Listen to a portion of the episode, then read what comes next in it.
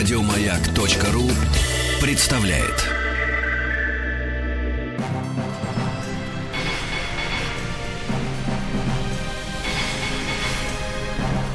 Собрание слов с Ариной Холиной. Вы слушаете программу «Собрание слов» с Ариной Холиной, и у нас сегодня потрясающая гостья, одна из самых умных, красивых и необыкновенных женщин в России, это Ирина Хакамада. Здравствуйте. Здрасте. А сегодня тема нашей программы – возраст, женщины и возраст. Вот за последние 25 лет, ну, примерно, а, мне кажется, что человечество очень помолодело. Раньше были какие-то такие возрастные группы, вот в 30 ты представляешь из себя одного человека, ты одеваешься так, э, ты думаешь так, то у тебя специальная агенда, специальные планы.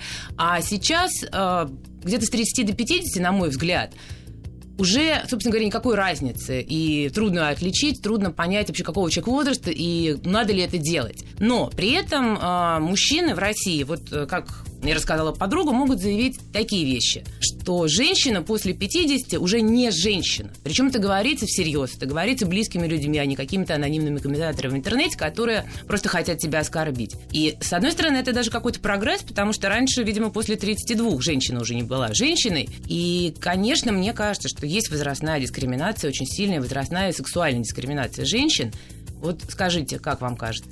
Это так? Да, есть дискриминация, причем очень распространенная именно в России. Угу. Вот, например, в Америке, в Европе все-таки это не так актуально. Потому что у нас все-таки общество мужское традиционное. И для них дискредитировать женщину по возрасту это таким образом скрыть, что у них у самих возрастные проблемы. Потому что когда вам говорят, что после 50 женщина не женщина, то намекают на климакс. Но никто не обсуждает, что у мужчины точно такой же климакс, мало того, он страшнее. А мне, сейчас уточню, а, мне кажется, что, ну да, безусловно, они как-то подспудно намекают на климакс, но намекают именно, может быть, не на только на способность рожать детей, а на то, что вот эта женщина, мол, она уже для мужчин в общем, не конкретного, для конкретного мужчины, она не привлекательна.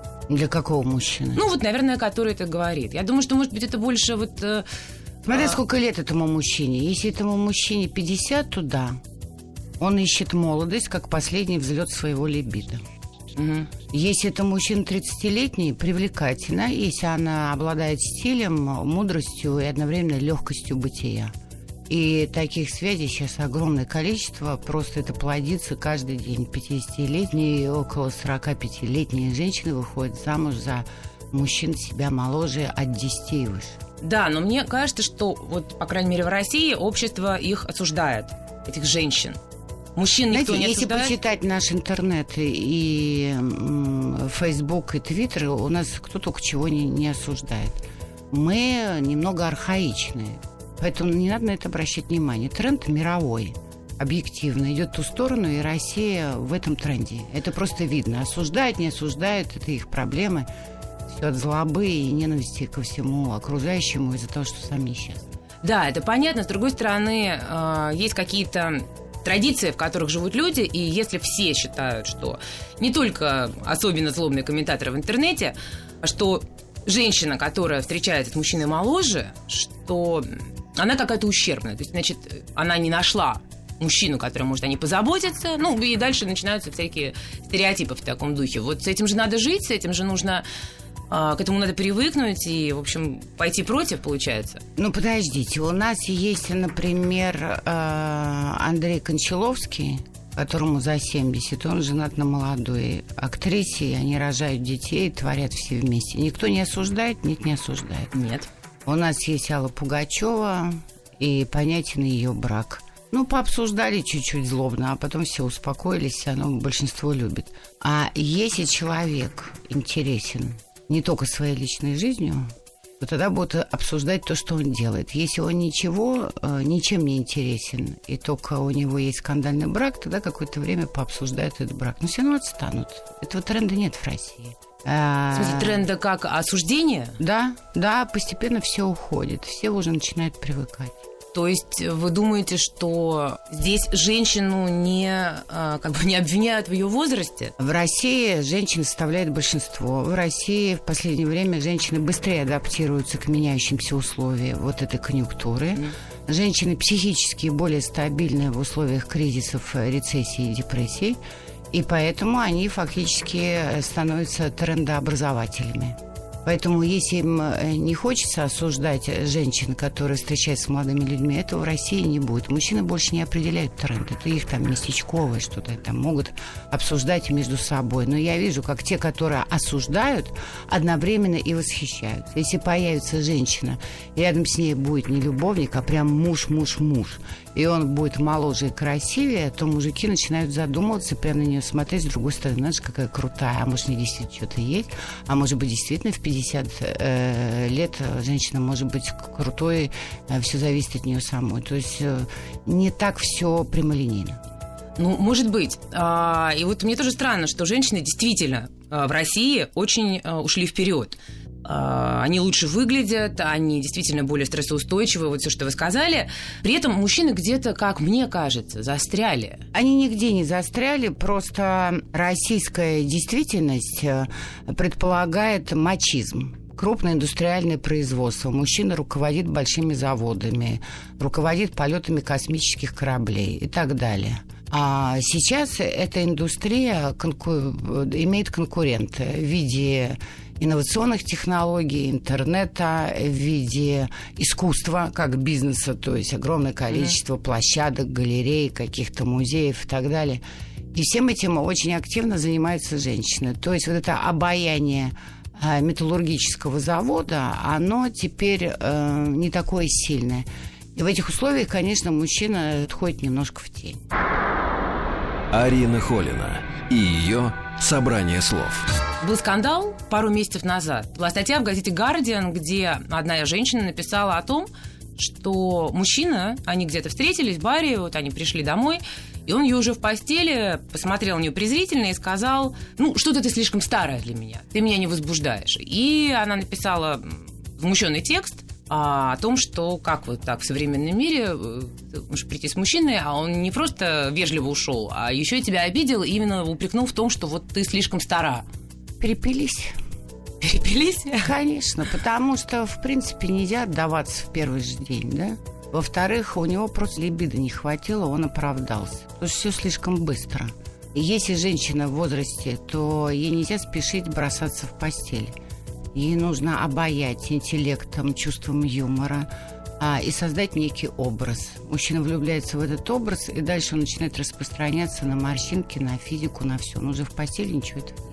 Да, это, кстати, интересный момент, что мужчины действительно, когда у них в постели что-то не складывается, они всегда уверенно обвиняют в этом, в этом женщину. женщину да.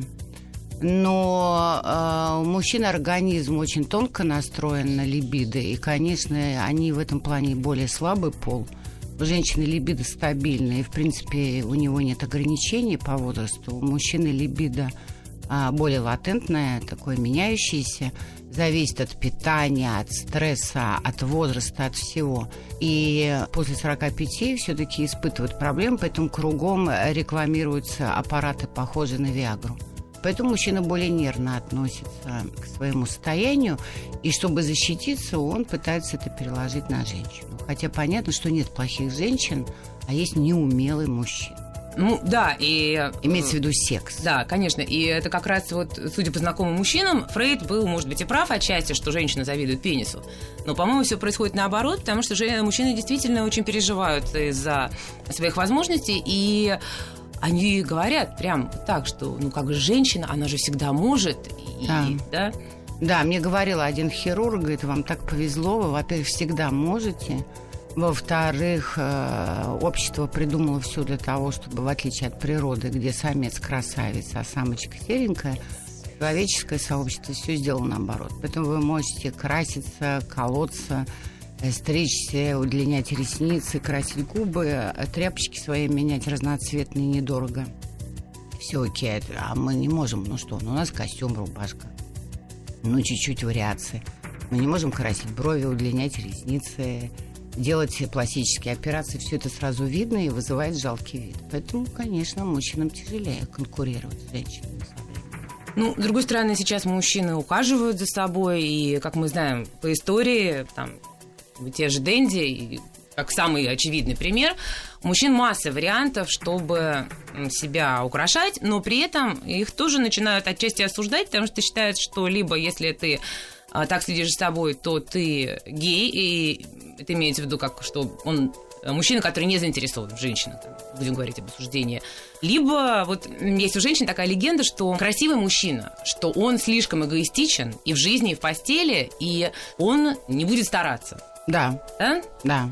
Вот, он ну... избалован, но это не, не всех касается обществ. Это касается тех обществ, в которых женщин больше, чем мужчин. В России женщин больше, чем мужчин. Поэтому красавец в двойном выигрыше – мужчин и так меньше, да еще совсем мало красивых. Потому что в Швеции, где равенство полов, где одинаковое количество мужчин и женщин, мужчина не имеет никаких преимуществ психологических. Вообще. И они все красивые, они все высоченные, они все блондины, и они не пользуются никакими преференциями, потому что там все красивые.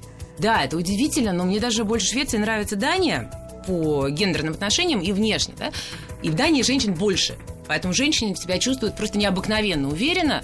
И вот ты идешь по улице и видишь фантастически красивых мужчин, фантастически красивых женщин. И они все ухоженные, а все действительно очень стильные. Датчане обожают да. одеваться. Да. И потом, например, а, ты смотришь на какие-то сайты знакомств русские и видишь такое странное соотношение. Женщин на этих сайтах меньше. И женщины все от 30 до 45 выглядят замечательно. И это не какие-то ракурсы, это не фильтры Инстаграма, ну, какие-то естественные фотографии. А дальше начинаются бесконечные мужчины 30-35, про и которых... выглядят все как-то ну, скромно. Ну, они выглядят скромно, это не то, не слово. то слово. То есть они, такое ощущение, что они вышли из какого-то годового запоя, быстро щелкнули себя дрожащей рукой и отправили эти фотографии. Мужская цивилизация инерционна, она уже не мужская, а у них в голове, что она мужская. Поэтому что напрягаться? Ну что мне напрягаться, если на меня вот падает со всех сторон? Если у меня деньги есть в кошельке, все, мне дальше можно не напрягаться. Так а если у них денег даже нету, то как А, по инерции. Понимаете, по инерции. Я же вижу, что происходит. Наши женщины, с одной стороны, умнее, они более сильно адаптированы, но у них абсолютно архаичный комплекс... У женщин. У женщины. Вешание на мужчину. Чувство собственного достоинства не соблюдается конечно, они дико избалованы. И второе, нету привычки следить за собой. Не украшать себя, как типа гея, да, а просто следить за собой и понимать, что твой стиль – это твой успех. Поэтому я и написала книгу «В предвкушении себя от имиджа к стилю». Я там глава и для мужчин, и для женщин. Ну, ребята, ну как-то надо находить гармонию, потому что человек должен выглядеть прилично стильно, достаточно, не обязательно модно, но стильно. И это в том числе и помогает э, и в личной жизни, и на работе. И в том числе пришлось для мужчин писать, потому что я их вижу себя в зале. Они действительно очень, не очень хорошо выглядят. Я напоминаю, что вы слушаете программу «Собрание слов» с Ариной Холиной. У нас сегодня гость Ирина Хакамада, и мы вернемся к вам через несколько минут. Арина Холина и ее Собрание слов. И у нас сегодня замечательная гостья Ирина Хакамада. Я думаю, что ее не нужно представлять, чем она занимается, все и так знают. Ирина, вот у вас э, есть разные курсы, и если, с моей точки зрения, если все там, разные направления объединить э, в единое какое-то, то получается, что у вас курсы о том, как достичь успеха, да, как стать состоявшейся личностью. Вот мне интересно, женщине, сложнее, может быть, как ваша точка зрения и точка, то, что вы наблюдаете вот у себя на курсы, какие люди приходят. Женщине в России сложнее нацелиться на успех? Конечно, сложнее, причем это не сложности даже социальной атмосферы, которую можно упрекать в предвзятости к женщине, но уже не в такой степени, сейчас все меняется. Но сама женщина внутри себя с большим трудом меняет э, приоритеты. То есть большинство женщин, молодых девушек все равно нацелены, что главным, главным является это муж и потом семья. Вот это главное у нее такая самореализация в жизни. Но это же плохо. Почему? Потому что тогда твоя жизнь зависит полностью от случайности выбора. Муж же не на конвейере покупается в упаковке, да? Все может случиться. То есть, если он тебя бросит, он тебя изменит, или ты его вообще не найдешь, жизнь кончается, что ли? А она одна, второй не будет. Поэтому, когда я объясняю, что нужно поменять приоритеты, на первом месте должны быть все-таки вы сами, ваша творческая самореализация, сделать что-то хорошее для себя и для людей так, чтобы тебе заплатили деньги. И чтобы ты от этого ловил кайф, тогда появится вот эта энергия. А потом к этому подсоединить еще сексуальность, женское обаяние. Такое инь-янь сложить и общаться по-другому с мужчинами, не так унизительно, тогда у вас все и получится. Вот это, знаете, все слышат, но выполнить в голове, вот это вот изменить приоритеты в подсознании, оказывается, для девушек очень сложно. А я даже понимаю, вот среди моих знакомых, только среди моих знакомых, было несколько случаев, когда есть женщина, она действительно успешная, я не имею в виду, ну, просто что у нее хорошая работа, она более-менее себя обеспечивает. Это женщины, которые сделали свой бизнес, да. им управляют. И это женщины, лишенные как раз такого рода предрассудков, что мужчина должен быть сильнее. Вот они знакомились с мужчинами, которые им были интересны, которых они уважали за их, ну, за какие-то качества, за которые они хотели уважать. А мужчина начинал ломаться. То есть он начинал женщину упрекать прямо или косвенно ее успехом. Ну, например, она хочет пригласить его в хороший ресторан, такой, к которому она привыкла, он не может себе это позволить, и он говорит, нет, дорогая, мы будем обедать у меня, вот я пошел купил пельмени, ну, практически я буквально это все излагаю, и мы будем сидеть, иначе я не чувствую себя мужиком, а ты должна делать так, как я хочу, чтобы меня не обидеть. И вот женщины сталкиваются с этим, сталкиваются, конечно, у них бесконечные сомнения, они вас слушают, наверное, а потом приходят таким мужчинам и думают, черт, что же делать? Значит, э, в данной ситуации жрать пельмени. Значит, по большому счету, нужно тараканов и котлеты, мухи и котлеты разделить. Вы самореализованы, вы хорошо зарабатываете, вы любите этого мужчину. Он бедный, но вы его любите. Тогда нужно понимать, вам нужен он или вам нужно его приспособить к себе.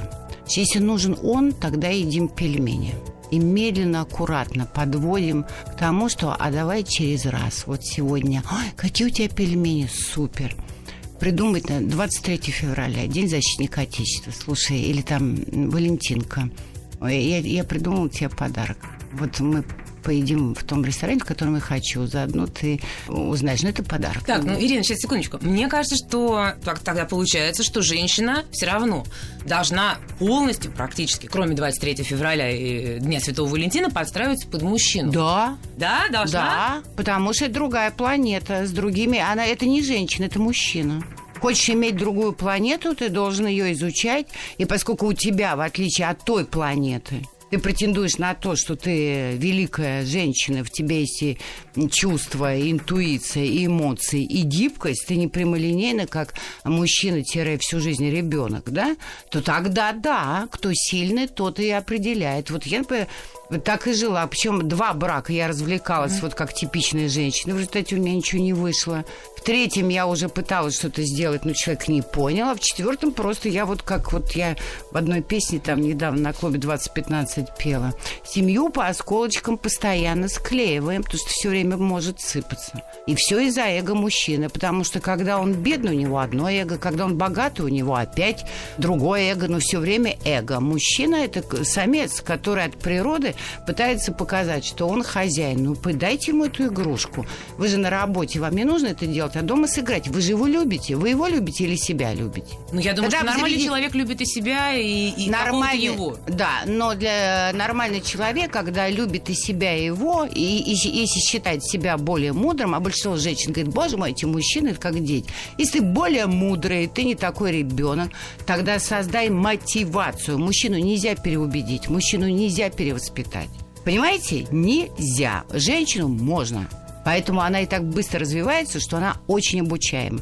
Мужчина не очень обучаемый, поэтому не ходит на лекции, на мастер-классы, учится с трудом, верит чужому мнению с трудом, но его таким создал Бог. Значит, что нужно сделать с мужчиной? Договориться. Мы, я иду к тебе пельмени есть, у тебя офигенные пельмени, и я тебя настолько люблю, что для меня это пельмени, как французская фуагра. Да, я понимаю, но в чем проблема, кажется, что... что... Ну, мне кажется, что ну, все-таки мужчина что... тоже должен, потому что уважать... Ничего не Если он же, нет, ну, он же тоже полюбил именно эту женщину, он понимал, что она не бедна, что у нее другие финансы возможны, значит, он тоже должен их хоть отчасти принимать. Он ничего не должен, он ребенок. Ну, вот смотрите, насчет детей. Создайте ему условия лучшие с помощью приятелей и промотивируйте чтобы он начал лучше зарабатывать. И так, чтобы он даже не почувствовал, что вы помогали в этом проекте. Это он все сам. И не давите на психику, его нельзя переделать. Как только вы мужчине говорите слово «ты должен», вы превращаетесь в бытовую бабу. Тетку, жену, которая через 10 лет достанет до ручки так, что будет миллион любовниц. Ну, не знаю. Вы подружка, вы подружка, вы веселый партнер, самодостаточный и веселый. Друг вы, понимаете, друг. Да, но мне кажется, что вот сейчас молодые мужчины уже другие. Они выбирают, сколько я знаю, женщин старше, женщин умнее себя. Им хочется. А почему им хочется? Потому что эти женщины, которые старше умнее себя, они говорят им должен. Никогда.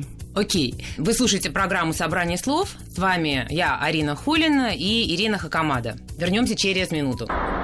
Арина Холина и ее Собрание слов. И у нас сегодня замечательная Ирина Хакамада. Мы говорили, у нас такая была тема передачи «Возраст», «Возраст и женщина», и возраст, соответственно, возраста возникает тема красоты, культа молодости, культа красоты.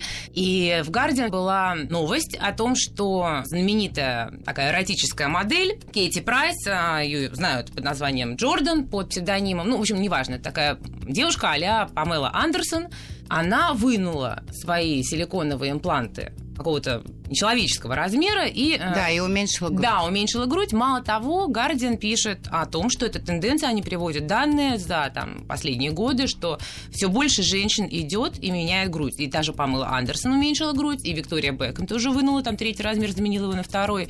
То есть получается, что мода на вот эту гипертрофированную женственность и, может быть, даже, по крайней мере, я лично надеюсь, на э, это такое гип... угождение мужчины, да, ну, вы поняли. Это не гипертрофированная женственность, это гипертрофированная сексуальность. Поэтому это делали чаще всего актрисы, а потом начало уже население повторять.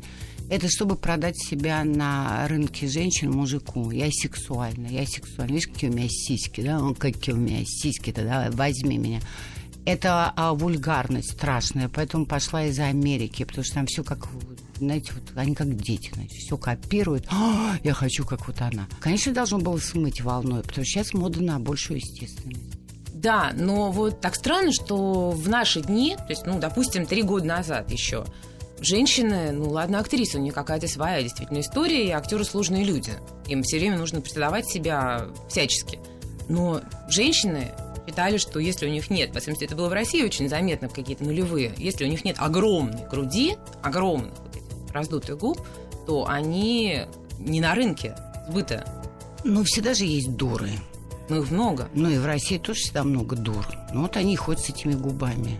И их э, на рынке берут на одну ночь. Ну что, это такая, знаете, скрытая проституция просто. Ну, может быть, Но у нас, явно... в отличие от Америки, это не превратилось в э, культ.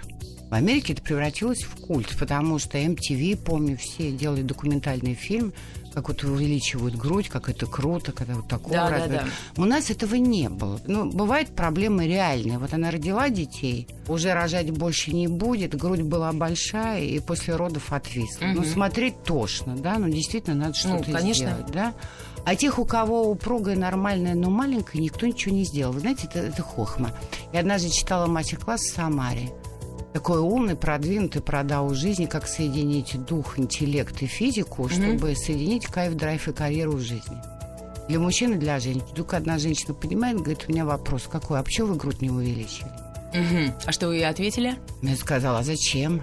Нет, а, а зачем действительно? Я не поняла. Я тоже не понимаю. И... У нас это не было болезненным. Это все американские штучки. Можно это внимание обращать. У нас есть количество энное дур, и они будут всю жизнь э, из себя создавать пластмассовых идиотов. И с этим ничего нельзя сделать.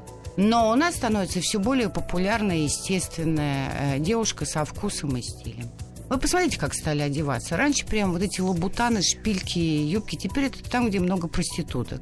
А если войти в тусовку, все теперь альтернативные. Да, я все согласна. теперь скромные. Мир меняется. Мир меняется именно в сторону экономии, когда ты должен быть шикарно стильным, но в этом есть какой-то элемент минимализма и экономии денег. Не должен ты переливаться ковалевскими стекляшками по всей спине.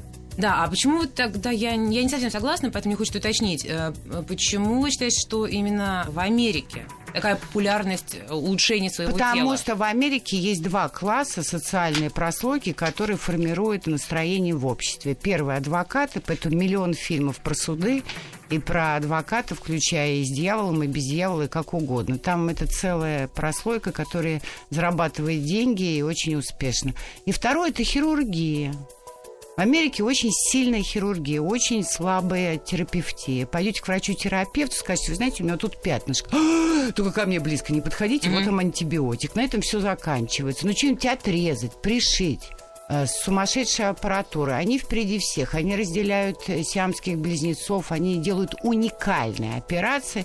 И там, если у вас что-то случается и есть деньги, например, там нужно что-то отрезать, типа, даже если это рак желудка, лучше ехать в Америку. Но они же коммерческие ребята, поэтому все это вылилось тут же на рынок пластических операций, они кромсают и режут с утра до вечера.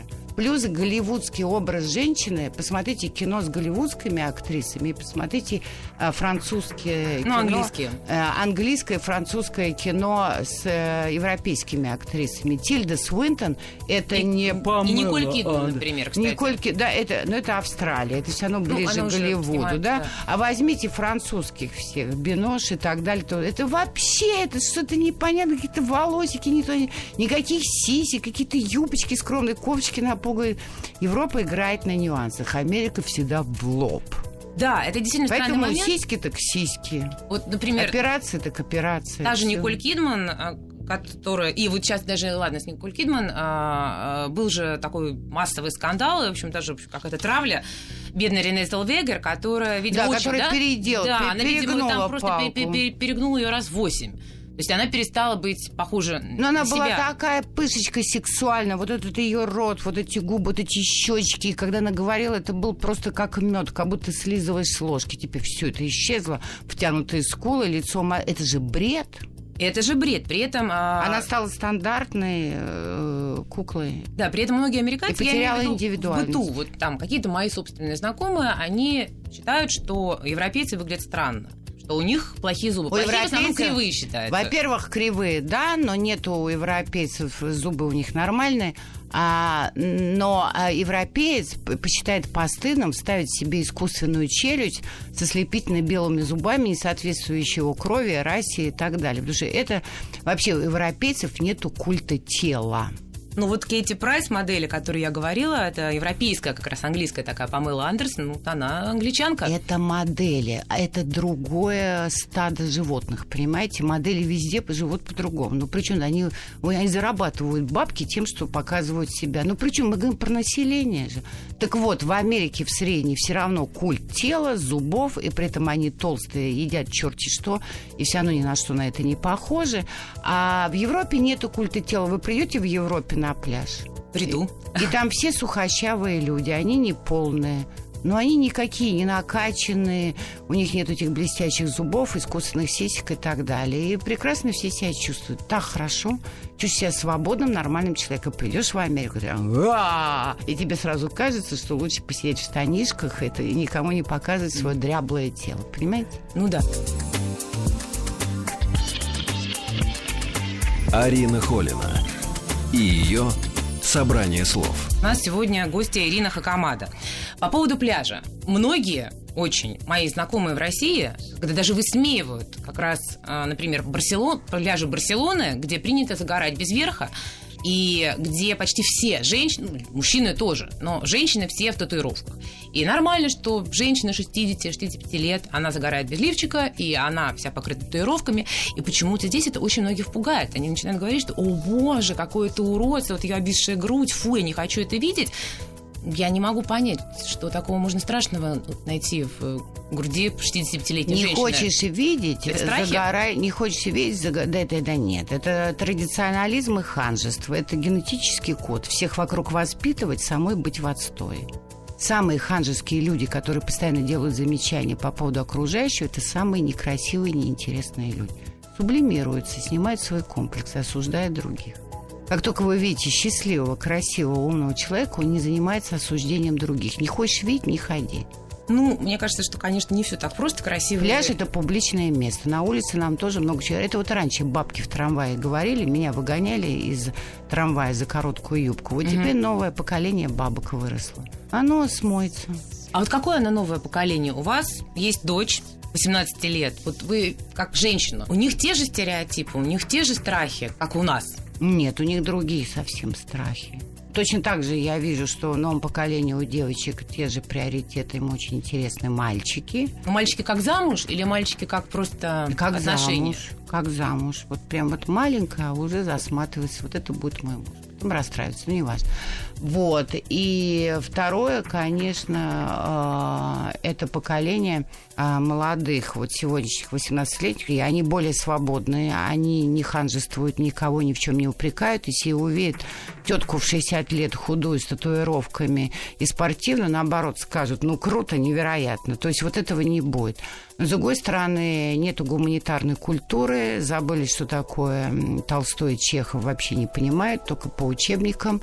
Отсутствует э, серьезная сексуальность, да, то есть mm-hmm. слишком много обсуждений в интернете. И при этом мечта о взрослом мужчине и большой романтике. То есть запутавшиеся. То есть все-таки как отцовский вот этот отцовский, сексуальный, да. да? Да, потому что ровесники прям совсем асексуальными стали. То есть теперь действительно секс это не имеет ничего серьезного, не занимает серьезное место. Для нашего поколения и там следующего все-таки любовь и секс как-то были вместе. А для этого уже даже для девочек как-то отдельная история. Ну, то есть вот а, так получается, что они любовь хотят в одном месте брать, а секс отдельно. Может быть, это правильно? Да. Может быть, это же другое поколение. Поэтому это поколение Y. Я, в отличие от моих ровесников, их не осуждаю. Каждое время рождает своих детей. Я единственное пытаюсь их заинтересовать в том, чтобы они все-таки посмотрели фильмы Тарковского, Бертолуччи или там Висконти и хотя бы иногда почитали, ну, хотя бы короткие рассказы Бунина. А мне кажется, что просто вот, если судить э, по уже таким э, взрослым подросткам, детям моих знакомых, у них совершенно другой образ жизни.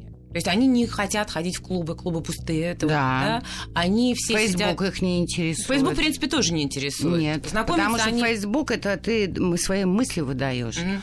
А им нужен быстро это твит, это ВКонтакте, вот такие вещи. Да, и знакомятся они по интернету. Да. То есть это уже как не, не часть вот этой Да. вот э, жизни, а, а полностью. Да. Мне кажется, это просто какое-то другое поколение. Вот вы думаете, Да. это что-то меняет? Ну, конечно. Что?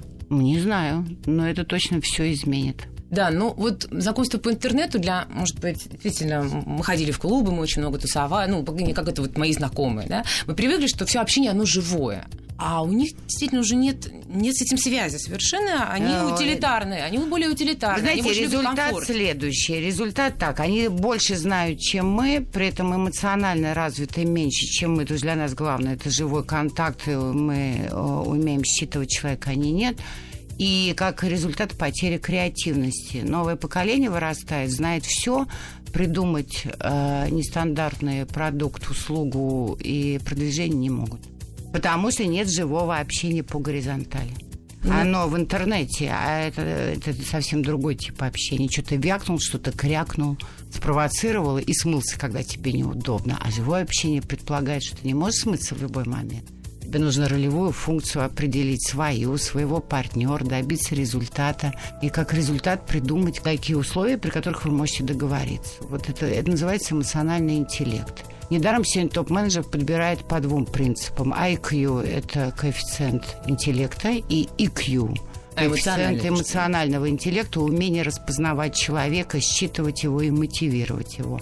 Так вот, э, у поколения Y IQ выше, чем у предыдущего Z, а вот EQ слабое совсем. Может быть, они не такие психи, как предыдущее поколение? Может быть, Ну, хорошо, может быть, они более уравновешены? Цивилизация двигают сумасшедшие. Ну, в общем, до какой-то степени, наверное, да.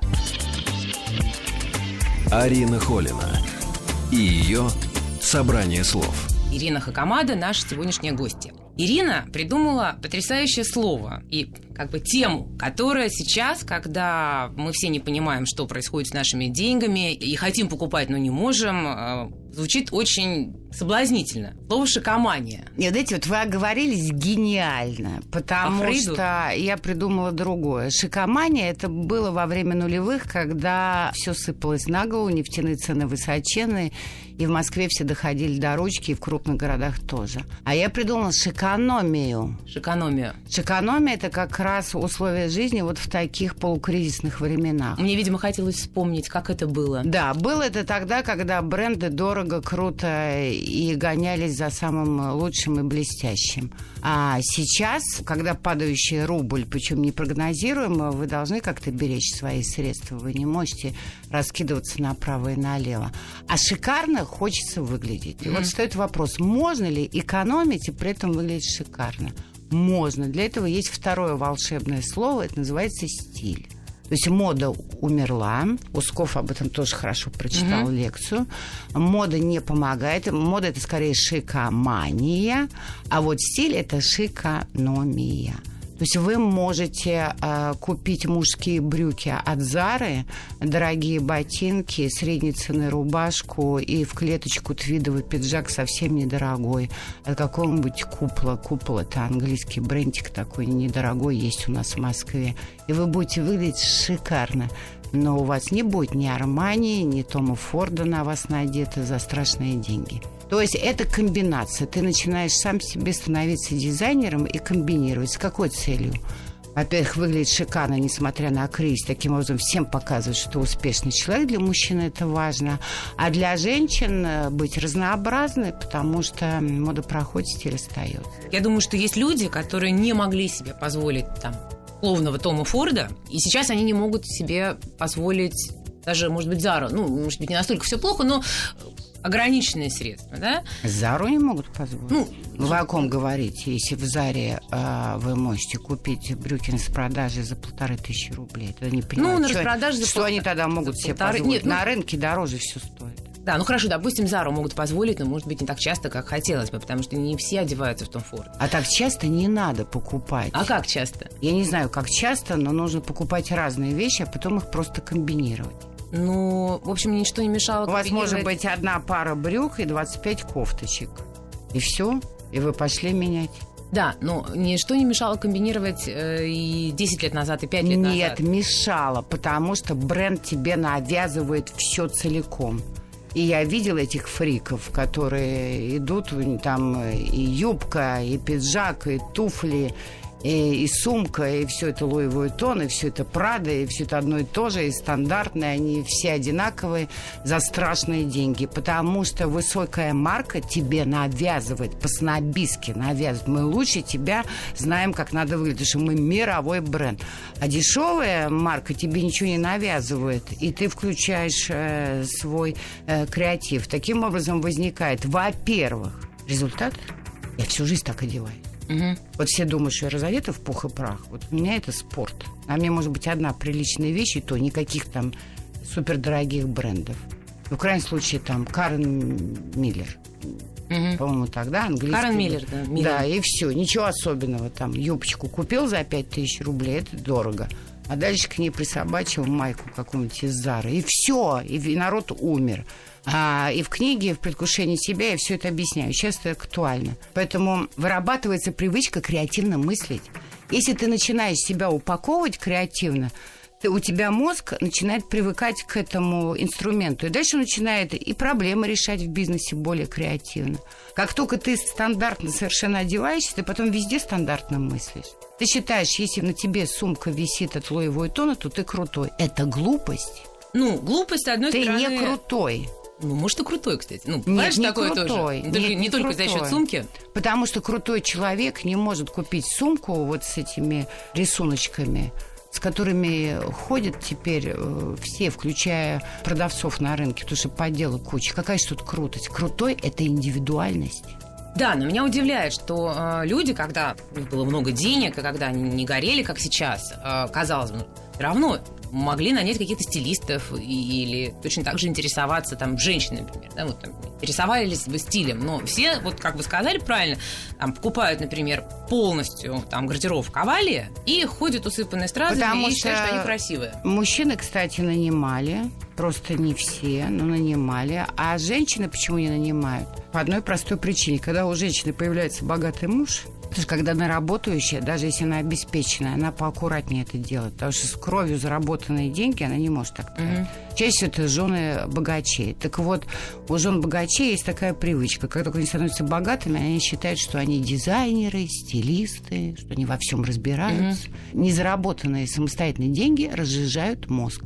Да, это очень странное, кстати, поколение женщин, которые э, которые внезапно станут лучше, которые они, судят обо просто всем, дизайнерами, да, да которые судят обо всем, и все сплошь какие-то дизайнеры и стилисты, не имея образования, ни опыта, ничего.